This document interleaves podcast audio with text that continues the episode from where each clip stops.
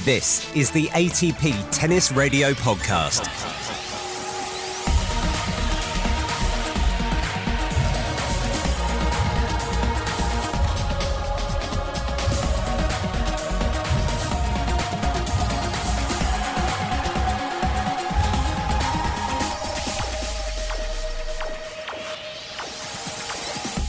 Welcome to another packed show. I'm Seb Lozier, and this week we bring you an exclusive chat with one of the leading American players on tour.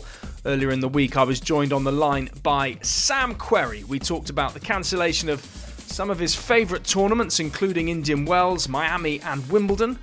We discussed how he's keeping one of the game's great serves ticking over in these times of lockdown.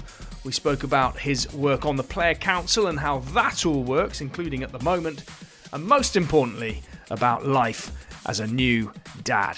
We also hear from two players this week who started the year in great form. Canada's Vasek Pospisil talks about his injury comeback, and Tennys Sandgren looks back on what was an incredible Australian Open. But first, to Sam Querrey, who, as a new father, is putting a positive spin on the lack of tennis. Look, the one good thing what's happening right now is that I get to spend every day with with my new new little son. Where normally I would have been traveling and probably missed a handful of weeks at the beginning of his life. So it's been a fun experience so far. My wife and I are both so happy and thrilled, and um, you know it's great to get to be here for the first. You know, looks like it could be the first six months of his life every day. Yeah, I mean, what what are the practicalities of having a newborn in a lockdown world at the moment? Is it difficult? You know, honestly, no, because I, I think in a way, mostly for my wife, our life wouldn't have been changed that much anyway. You can't really do much with a newborn. So, um, you know, our days pretty much consist of watching him eat, sleep, poop, changing diapers, and then we go on a couple neighborhood walks during the day. And honestly, that probably would have been what we would have done a lot of anyway without this pandemic.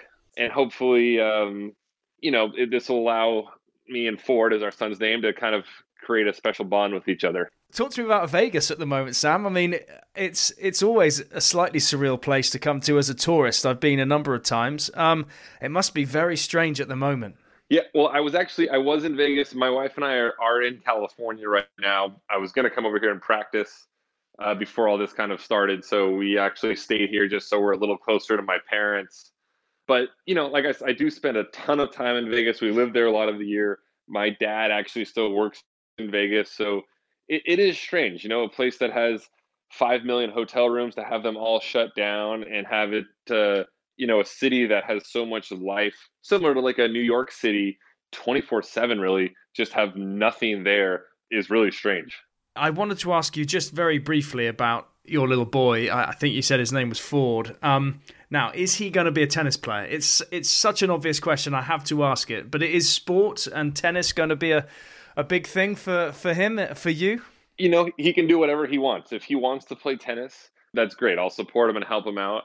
Selfishly, I hope he does something else so I don't have to watch tennis. I can get a break from it. I would like to go watch him and help him do something else. But you know what? If he if he likes having a racket in his hand and he's happy, I'm going to be his biggest supporter and help him as much as I can. What were your parents like? I mean, how how did you get into tennis, and how much of a big role did did they play? Looking back, so I grew up in Northern California in a city called Santa Rosa, and my parents when we moved we moved to a house there and I was probably five years old, and there was a tennis and swim club down the street from the house, and so my parents joined it just to meet friends and kind of be a part of the neighborhood. Neither of them played tennis, but they they kind of took it up a little bit then when they joined the club. And when I was five or so, I used to go to the club for summer camp, and you would you know you would play tennis, then you would go have lunch, then you play hide and seek, then you'd play tag, then you would go play football, and so you kind of that's where I got my start, just at kind of the summer camps at this club. The club was called La Cantera in Northern California. And I just kind of took to tennis. I was good at it. And, you know, here I am 27 years later still playing. When does it become obvious to, I guess, the young Sam Querrey that, okay, this is going to be my living. This is how I'm going to spend my my life. Was there a was there one moment? Maybe not one moment, but kind of a course of about three months when I was 18. I was going to go play in college at USC, And the the few months before college, I won three challengers and then won a couple matches and some tour events. And it was really kind of at that time where I knew, okay, like I'm good enough to compete with with the best players in the world. I'm I'm young, I've done well, and this is what I'm going to do. I'm not going to go to college, and I'm going to become a professional and join the tour and and really put my heart and soul into it.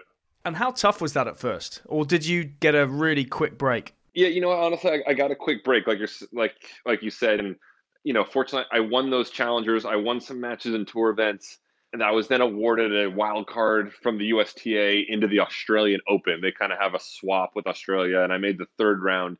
And relatively quickly, I was ranked 80 in the world.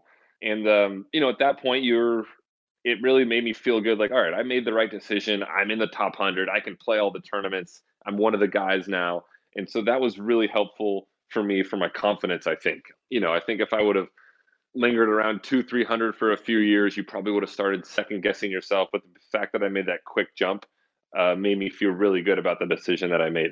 And you know, the rest is history. I guess you know you've been well as high as eleven in the world, and um, you know won countless events on the tour. Let, let me just ask you quickly about what's happened recently with the tour. Were you due to play in Indian Wells, or or because of Ford, were you um, were you not going to play? And you know, what were you doing literally as the Indian Wells tournament was cancelled? I was going to play. That was going to be my first tournament. I had played the Australian Open, and then I hadn't played a tournament since then because Ford was born. I was home with my wife, and so Indian Wells was kind of going to be my first tournament back after six weeks off. And so I was down in Palm Springs with my wife, with Ford, with my mom, with my mother in law, father in law. You know, we had rented a house down there. We're getting ready to go. And then, you know, I think that was, it was Sunday when the event was canceled. And, uh, you know, we kind of all remember thinking, like, wow, that seems like a little bit of an overreaction. There's only one case. Like, and then sure enough, two days later, you know, the NBA's canceled, everything just got canceled. And so that kind of was, made us all think, okay, I think I think the tournament made the right decision there, and they were kind of the, you know, they probably don't really get the credit they deserve for. They were the first, I feel like, major sporty event to really put their foot down and say, look, this is this is too dangerous. We need to cancel. And now, obviously, a handful of other tournaments have had to make that call. And how long did you stick around in, in Indian Wells, or did you leave straight away? And what did most players do uh, in your experience? I stayed another week. We had rented an Airbnb that we already checked into. I couldn't get a refund, and so we kind of treated it. We treated it as if like it was a little vacation almost. Um, and you know, the desert's always nice. We had this beautiful house with our family. We we had packed up the car with all this baby gear, so we kind of just said, let's stay here for five days, which we did. And you know, some players hung around for a couple days to kind of see what was going to happen because at that point we, we weren't sure if Miami was going to get canceled yet the early rumblings were okay, Miami's going to still go on as planned. So a lot of players those next few days were were staying there, we're sticking around, and then once Miami got canceled, which might have been three days later, it turned into a ghost town. I actually went to the site one day. The site was closed down. There was no players there. You had no access to anything. So I think at that point, everyone left to go back to wherever they were from. What's the day to day been like for you kind of since then? I know the lockdown has been kind of gradual, but I mean, now, what can you do? What kind of place are you living in? Have you got outdoor space? Have you, uh, you know, can you get out? Can you do fitness? Can you can you hit a tennis ball? Yeah, you know, I look, I haven't hit a tennis ball in a couple weeks, which is fine. Um, but yeah, fortunately, you know, we, we do live in a house here. Uh, we've got a backyard. Uh, we've got a really nice neighborhood. We can go outside and take walks and runs. You know, it's easy to keep distance away from people. You know, but it's tough. You're re- you're restricted, even though you're in a, a nice house and a nice neighborhood you do feel like you're a, a prisoner a little bit, and it's every day's uh, kind of a mental battle. And I'm, you know, I'm I have a Peloton that I do, and I do workouts in the backyard, but you know, it, it is tough. I find it's tough to stay motivated when you don't 100% know when you're going to start back up. I know right now we're canceled through Wimbledon and things can start back up July 15th. I think everyone kind of is a little skeptical. We, I, hey, I'm the, I hope that happens, but um, you know, if if not, it kind of goes to another month and another month. So it's it's hard to put together a schedule and plan for that. But I do feel like when we do get back on on track, if we say, "Hey, look, it looks like things are getting better. We're going to start July 15th." I feel like in 4 to 6 weeks, I can get my fitness and my tennis game back to a pretty high level. So in the meantime, I'm just kind of being a dad, doing fitness around the house, kind of keeping a decent base. And then I feel like the six weeks prior to when we're going to start, I could ramp it up and hit and get and do fitness and, and get back to where kind of my baseline was. What about the serve? Because I always wonder with well the physical reality of what it takes to you know f- for you big guys to just keep that service motion fluid and flexible. Uh, can you? I mean, presumably you're not out there hitting serves all the time. So how how do you manage that? You know, you just got to keep your rotator cuff strong, and when you go back out, you need to gradually get back into it. You know, hit 50 serves a day for three days, take a day off, then ramp it up to 75 serves and 100 serves, and make sure you just really take care of your shoulder and arm to make sure that you're keeping it strong, keeping it safe. And that's really the most important thing. You know, for most guys, look, we have, like you said, John and I have good serves. Everyone's got their their shots they hit, and as a professional, you should be able to find your rhythm and get your game back in a in a couple weeks. In my opinion, there, I've had times where I've been injured and haven't been able to play in three months, and you certainly don't forget how to play. You can go out and not hit a ball for 90 days as a professional and come back out that next day and hit a pretty good rally ball up and down the middle and um, you know it's as if nothing was was lost and then obviously you need to fine tune things but all the professionals men and women we can take months off and and relatively quickly i think get back to a pretty high level as far as timing and match play We've been talking with a few coaches. I mean, I've, one of the things I think they're all wondering is how much everyone else is doing. Is there a little bit of that in in you in the back of your mind as well? There is a little bit, but but kind of like I said, I I have more of the mentality whether I start playing right now and practice hard for three straight months, or I start in two months and practice hard for six weeks, I feel like I'll be at the same spot in 90 days. So I, you know, I, I'm not worried about what other guys are doing and I honestly don't think most guys are are doing much as far as hitting tennis balls. I mean, it's it's tough to play tennis right now. Courts are closed. It's hard to it's hard to buy tennis balls. It's hard to find other people that want to play. So I don't think guys are doing anything besides the occasional kind of hit here and there. Is this all just making you appreciate tennis a bit more, Sam? Definitely. Uh, I mean, yeah. And for a guy like me, I'm I'm 32. I've you know who knows how many years I have left. Whether it's three, four, five, it's a huge bummer to miss out on a on a Wimbledon that you're not going to get back. And so I'm looking forward to get back getting back out there. If if all of a sudden someone can snap their fingers and we can start tomorrow and I haven't hit a ball in in 3 weeks, I don't I wouldn't care. And if late in the year we can play US Open, French Open back to back, that would be fine with me. I just I just hope we get a chance to play, you know, at some point. I don't even care where it is or what surface it is or what the conditions are. And I, I think most guys would feel that way. We just, whatever the circumstances are, I hope we get a chance to play this year and earlier, you know, rather earlier rather than later. And are you getting, I guess, an earlier insight into all of these decisions perhaps through your work with the ATP Player Council? And how how, how does that all work? How did, how did you come to, to be on the council? Definitely. I mean, I was on the council in 2010 and 11, I believe. And then I've been on it again the last couple years and it's it's been great. I've really enjoyed my time and right now it's it's especially great just we have Roger, Rafa and Novak on the council and you know, so it's great to have the input of them and and yeah, we've been having I would say a call every 10 days to 2 weeks and just kind of getting an update from from whoever that is, whether that's Andrea or Massimo or Ross Hutchins just kind of what they were what they're thinking and and kind of asking for our input. And then um, you know that information is then kind of relayed to the the rest of the guys on tour a day later or so. But it's it's great to be able to give my input and and share my thoughts and kind of you know be the be on the forefront of what's going on is it always a call between you guys, or, or just sometimes do you, do you, meet and sit down around a table? I mean, t- take us into the room. How does it work? Does Novak sort of wear a tie at the top of the table and sort of make make a speech to start? How, how does it How does it normally work? Normally, it works that we would probably meet seven times a year at you know Australian Open, Indian Wells, maybe Monte Carlo, Toronto, U.S. Open, Shanghai, Paris, and you would go into a, a boardroom at whatever the kind of the either at the at the tournament site or at a hotel, and you'd have the ten players or three reps, which are David Egdes, Alex Inglot, and now it's Mark Knowles.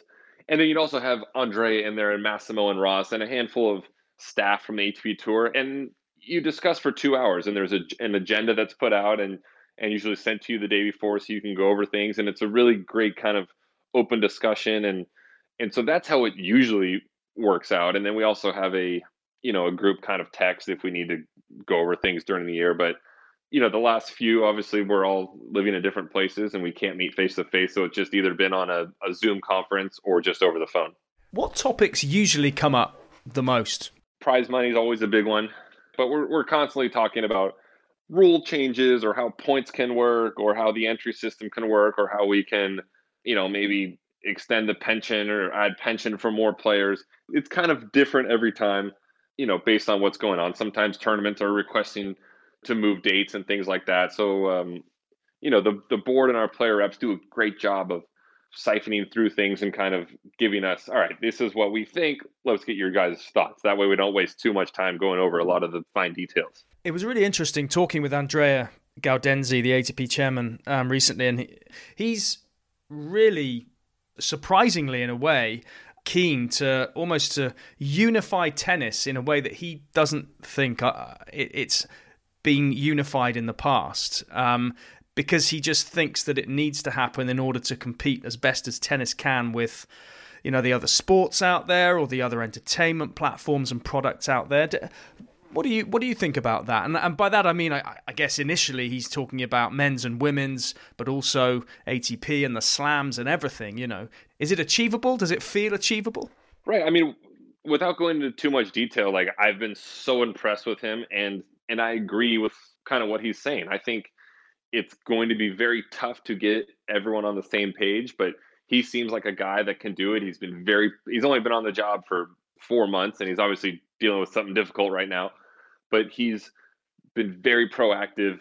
I mean, constantly talking with the ITF, with the slams, with the WTA and trying to bring everyone together like you're saying and I you know, I'm an optimist and I believe he can do it. Whether that happens in six months, a year, two years, three years, I'm not really sure, but um, I think he's he's onto something, and I think it's a, a great plan that he has. Just as a player on on that, um, what are the benefits, but also the challenges of playing in a co-sanctioned event? You know, there's pros and cons everywhere. Obviously, you've got double the amount of people, so depending upon the venue, you know, you've only got a certain number of courts, so that's the obvious problem that you might have to practice offside or find alternate solutions for that. You might have to sacrifice playing on some of the better courts and play later into the night or, or start earlier in the day.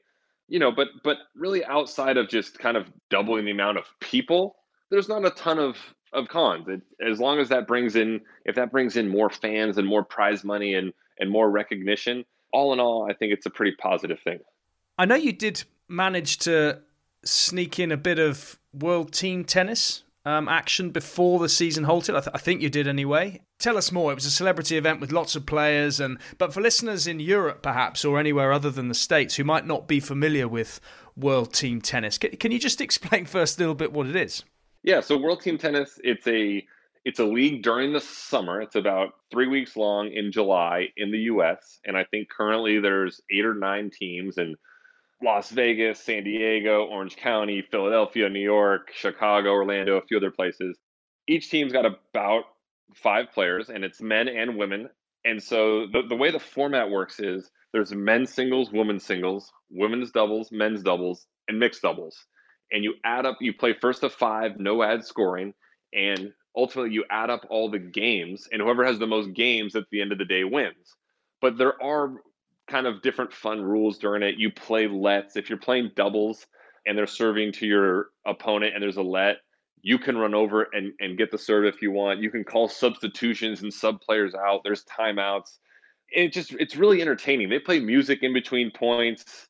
You know, your whole team's sitting on the bench, so it is so much fun. And um, you know, it's it's just a quick little season. You play about 14 matches in 21 days, so there's a, a little bit of travel involved, but so that's what it is. And the and the event that I was playing in was right before Indian Wells.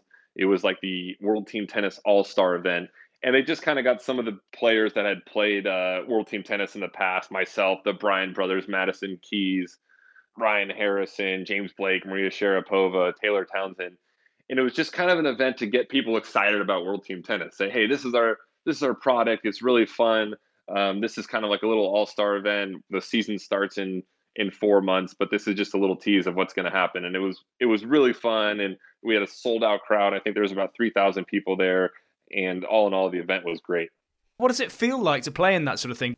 It's really fun. I mean, tennis is in, it's an individual sport all year long, and so to get to be on a team for for two weeks and travel around is great. And you, and you feel real pressure, you know, because you're not only playing for yourself, even though it's it's kind of a short little league and it's maybe not as important as as Grand Slams and Masters Series. You feel real pressure to win for your team and for your teammates, and um, you know everyone that plays it seems to love it.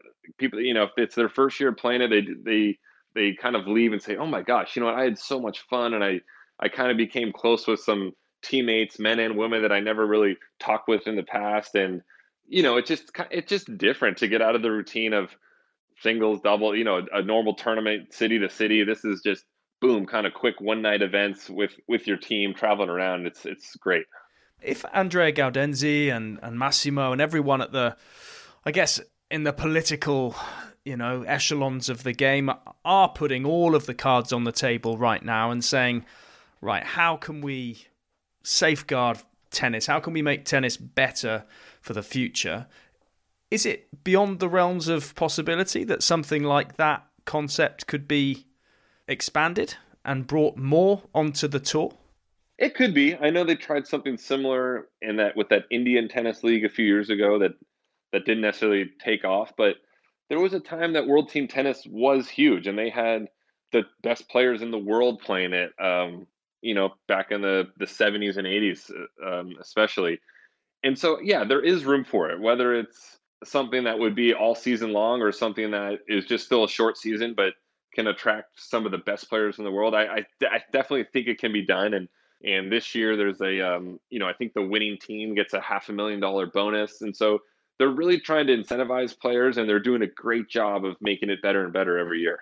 When you sit and watch tennis now, if if you do sit and watch much tennis, um, do you you know, having played in something like that and, you know, taken in the music and all the extra vibe around it, how much do you think tennis can change as a product, as a TV product? I mean, I, I've got a 12 year old and he's sitting here and he probably wouldn't necessarily choose to watch a whole game of tennis because it's potentially two, three hours of his life that he doesn't want to give to watching any one thing for that long.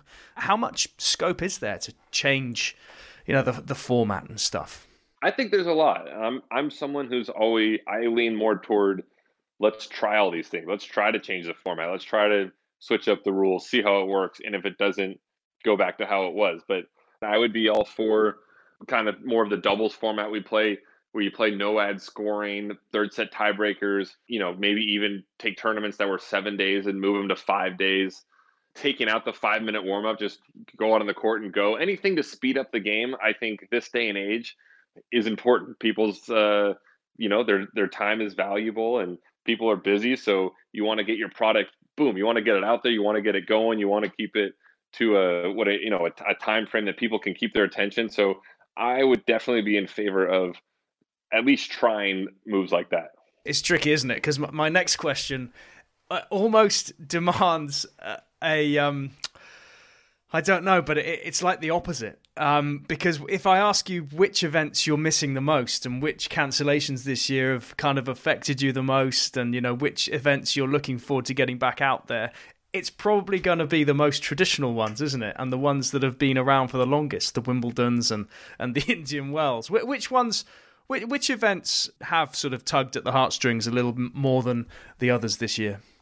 Right. I mean, it's the it's the two that you just mentioned, and and obviously some events are not canceled yet, but of the ones that are canceled, look, Wimbledon's a blow. That's my favorite tournament of the year. That's like the Masters of golf. There's just you know that's that's probably the most recognizable tennis event in the world, and so that one stings. Um, as does Indian Wells in Miami, two big Masters series in the U.S. Those are always fun events to play. I love playing those. Um, and then uh, Houston's another one.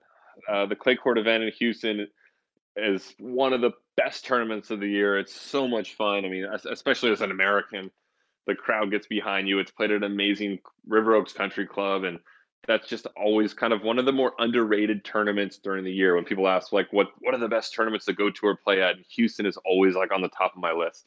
And what's your favorite tournament that you've played? Do you think back to a, a specific win and a trophy lift or is it one that you perhaps haven't won yet?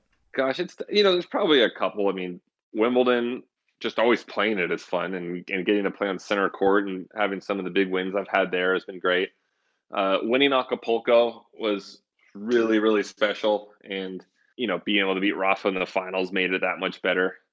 And then back in the day when the there was a tournament in Los Angeles at UCLA, just because I kind of grew up here, winning that a few times was always special just because all my friends and all my family used to get to come out, not for just finals matches, but for first round matches. So it just felt like, you know, it was fun to play in front of them every night.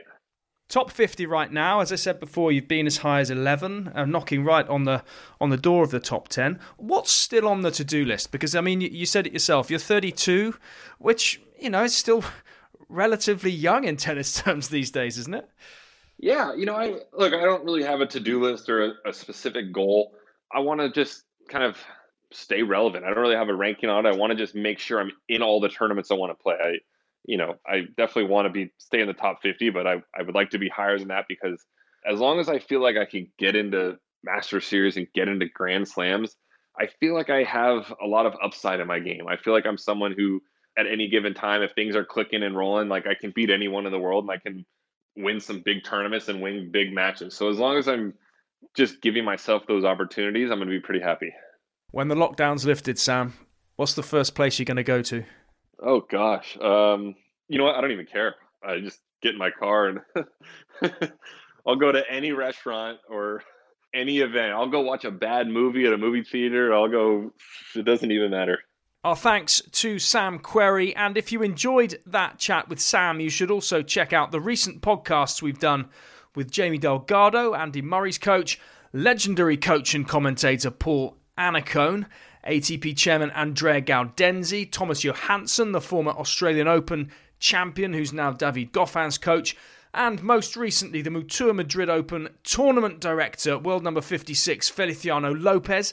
He is a very busy man. He joined us this week for another podcast special about the virtual esports tournament that he is helping put on which many of the world's top players are at home practicing for. Listen to how he's had to ship a whole load of Sony PlayStations to some of the players so they can simply practice and then take part in that from the 27th to the 30th of April. So keep your eyes peeled for that as well. All of those interviews are available by searching for ATP Tennis Radio Podcast on iTunes and Apple Podcasts, Spotify, and TuneIn. Next up, though, ATP Uncovered have spent some time with another member of the ATP Player Council who was playing some great tennis before play ground to a halt.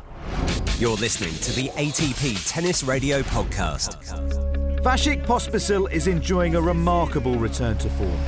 The Canadian is back inside the top 100, went all the way to the singles final in Montpellier, and won the doubles in Marseille with Nicolas Mahut.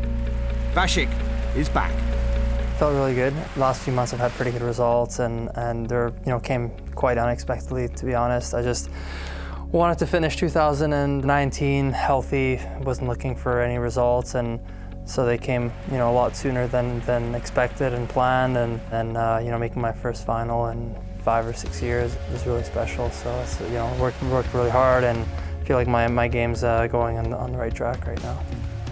I'm pretty ambitious, and obviously, I, I, I, you know, still want to accomplish more things in this sport if I can, obviously. And I, I feel like the, you know, the last eight months or so, I've been really, you know, training the, the right way, uh, working on my game the right way, and working on on my strengths. I feel like I'm playing the best tennis that I've played in the last five, five or six years.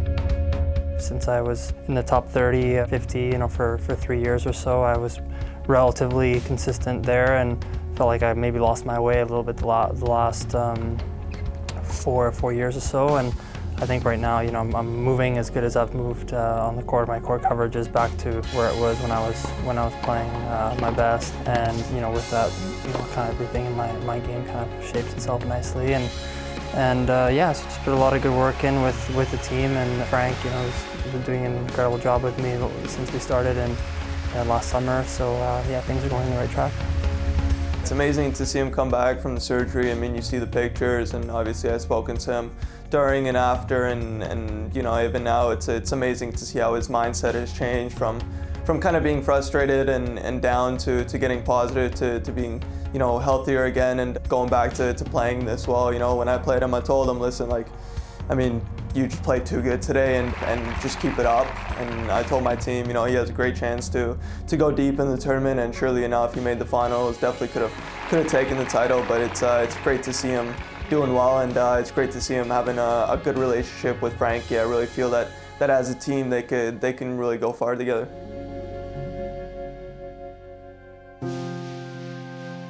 The thing is, when you have surgery for the first time, it was my first surgery, and obviously it was lower back surgery, so it wasn't, you know, walk in the park. I wasn't quite sure if I was going to reach the high level again. I wasn't sure how my body was going to respond. I never had surgery, so there were tons of question marks. Will I ever be able to play or move well? I didn't know, and then obviously I wanted to. It was still my goal. I was always uh, going to give it full effort when I came back, and I was optimistic, but I didn't know how the surgery was going to go either before I went, you know, under the knife. And didn't know how it was going to turn out, and in the end, every, everything was great. But I, you know, even during that whole recovery process, I, I kind of got my feet wet in a lot of different things, and not knowing how the tennis was going to go, and I think that kind of helped helped the whole process. And even and now, even you know, with with the results kind of picking up again and and playing at a high level, I'm just as happy and comfortable knowing that that I have a lot of things I'll do after tennis. So I'm. Uh, I'm in a good spot right now in my life. I feel like the, the injury was a blessing in disguise. I kind of feel like during that period I was able to kind of find a nice balance socially at home, even even kind of you know life after tennis, and I just feel much more comfortable in my in my skin and and I'm more relaxed on the court. I think. Of course, you know when you come back, you there, there's less expectations, so naturally you'll be a little bit more relaxed. But but even even so, I mean even now I've been playing well for four months and I'm not putting that much pressure on myself, which which I think is is helping me in this case.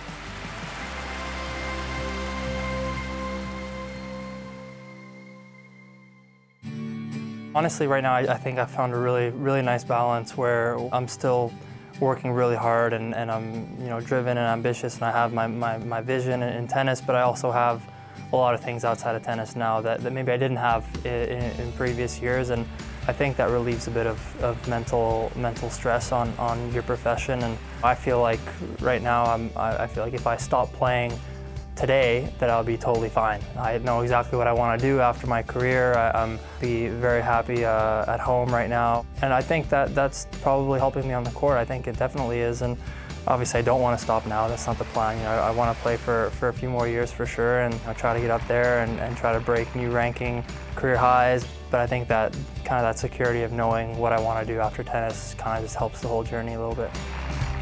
I have a few things in, in mind and, and uh, started working on a few things as well, so we'll see what happens. But I got a few years, so no rush yet. And Vasek can also be found co hosting the new weekly Tennis United show with WTA player Bethany Mattek-Sands. That is packed full of player chats and social posts, glimpses at life behind the scenes with the players. And you can find a new show on the ATP and WTA websites and on YouTube every Friday. On iTunes, Spotify, TuneIn, and ATPTour.com. This is the ATP Tennis Radio Podcast. If somebody would have told me that I would have had seven match points on Roger in the quarters of Australia while I was playing challengers and I didn't win, I would have been so gosh darn upset with myself. so I don't know if that's the best. In quarters of Australia, yes, but the seven match points thing, I don't know if that would have helped me uh, that much at the time. Although he was on the wrong side of tennis history earlier this year at the Aussie Open, 28 year old Tennys Sandgren has plenty to be proud of. His battle into the world's top 100 has been a journey like no other. I didn't win an ATP match until I was 26 years old. I did make a Grand Slam main draw until around that same time, you know, and top 100 as well. So it's like wasn't hitting those markers young, just kind of feeling like is my game good enough? It's a lot. I mean, this is a tough tough gig. You know, it's a tough road, and there's a lot of really good players, and got to put in your time to get better and improve. Unless you have those big results early, you got to work and try and keep getting better as a player and keep improving and figuring out where you can, you know, make gains. While those results aren't coming in, it's well, it's either work hard or or give up. I felt like I'd already invested so much of my time in, into tennis in 20 some years that I'm probably as good at this as I'm for sure ever going to be at anything else. So I might as well stick it out and keep training hard and keep working and give it my best shot and, and just see what happens.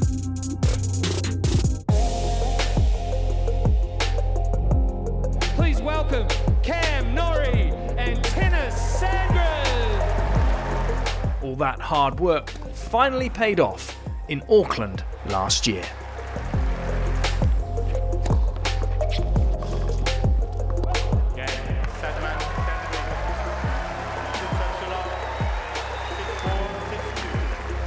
Was Sandgren's first ATP title and a defining moment for a man who three years earlier had been outside the world's top 250.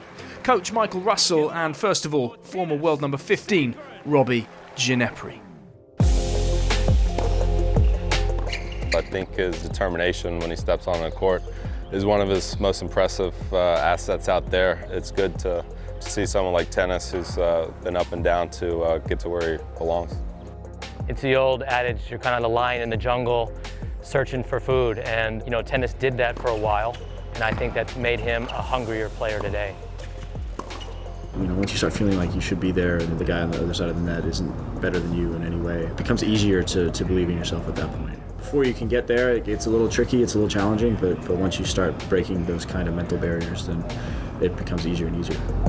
And he's also worked hard on the physical side of the game. Tennys uh, prides himself in fitness. He does a lot off court to get himself match ready and to hang with the big boys. You got to be able to run four or five hours, and Tennys has showed that in some pretty hot, rough conditions. I think he takes a lot of pride in that, and that carries over onto the tennis court. Miami tournament director and former world number four, James Blake. It just speaks to the fact that he, he loves the game. He's got um, got something inside him where he really wants to succeed, and uh, to be able to do that is something that's very impressive. Talk a lot about people that made it when they were 17, 18, 19 years old, and you could see the talent, and you could see them, you know, going on a pretty straightforward path. And for him, it was a longer road, but I would guess he appreciates it so much more than a lot of others because of that long journey to get towards where he is now. You only have appreciation for the good times, knowing that you know there was struggle at some point. So it's hard to know exactly what a good moment is if you haven't had some tough ones. And so I've had plenty of tough moments on and off the court, and, and so every time I have a good one, you know, it, it definitely feels a little bit sweeter. This doesn't take anything for granted. You know, he, he knows adversity. He's still working on dealing with it, just like all tennis players. It's not easy when you're the only one on court and there's so many variables, but playing through the challengers, coming through and really having to work everything through himself all those years and finding new ways to elevate his game, his fitness, his nutrition, and having the team around him now to help support him has really benefited. As things have progressed and as I've gotten better and played against a lot of these guys, I feel like getting top 30, top 20, maybe even top 10 is, is a realistic goal for me, and so that's what I'm shooting for.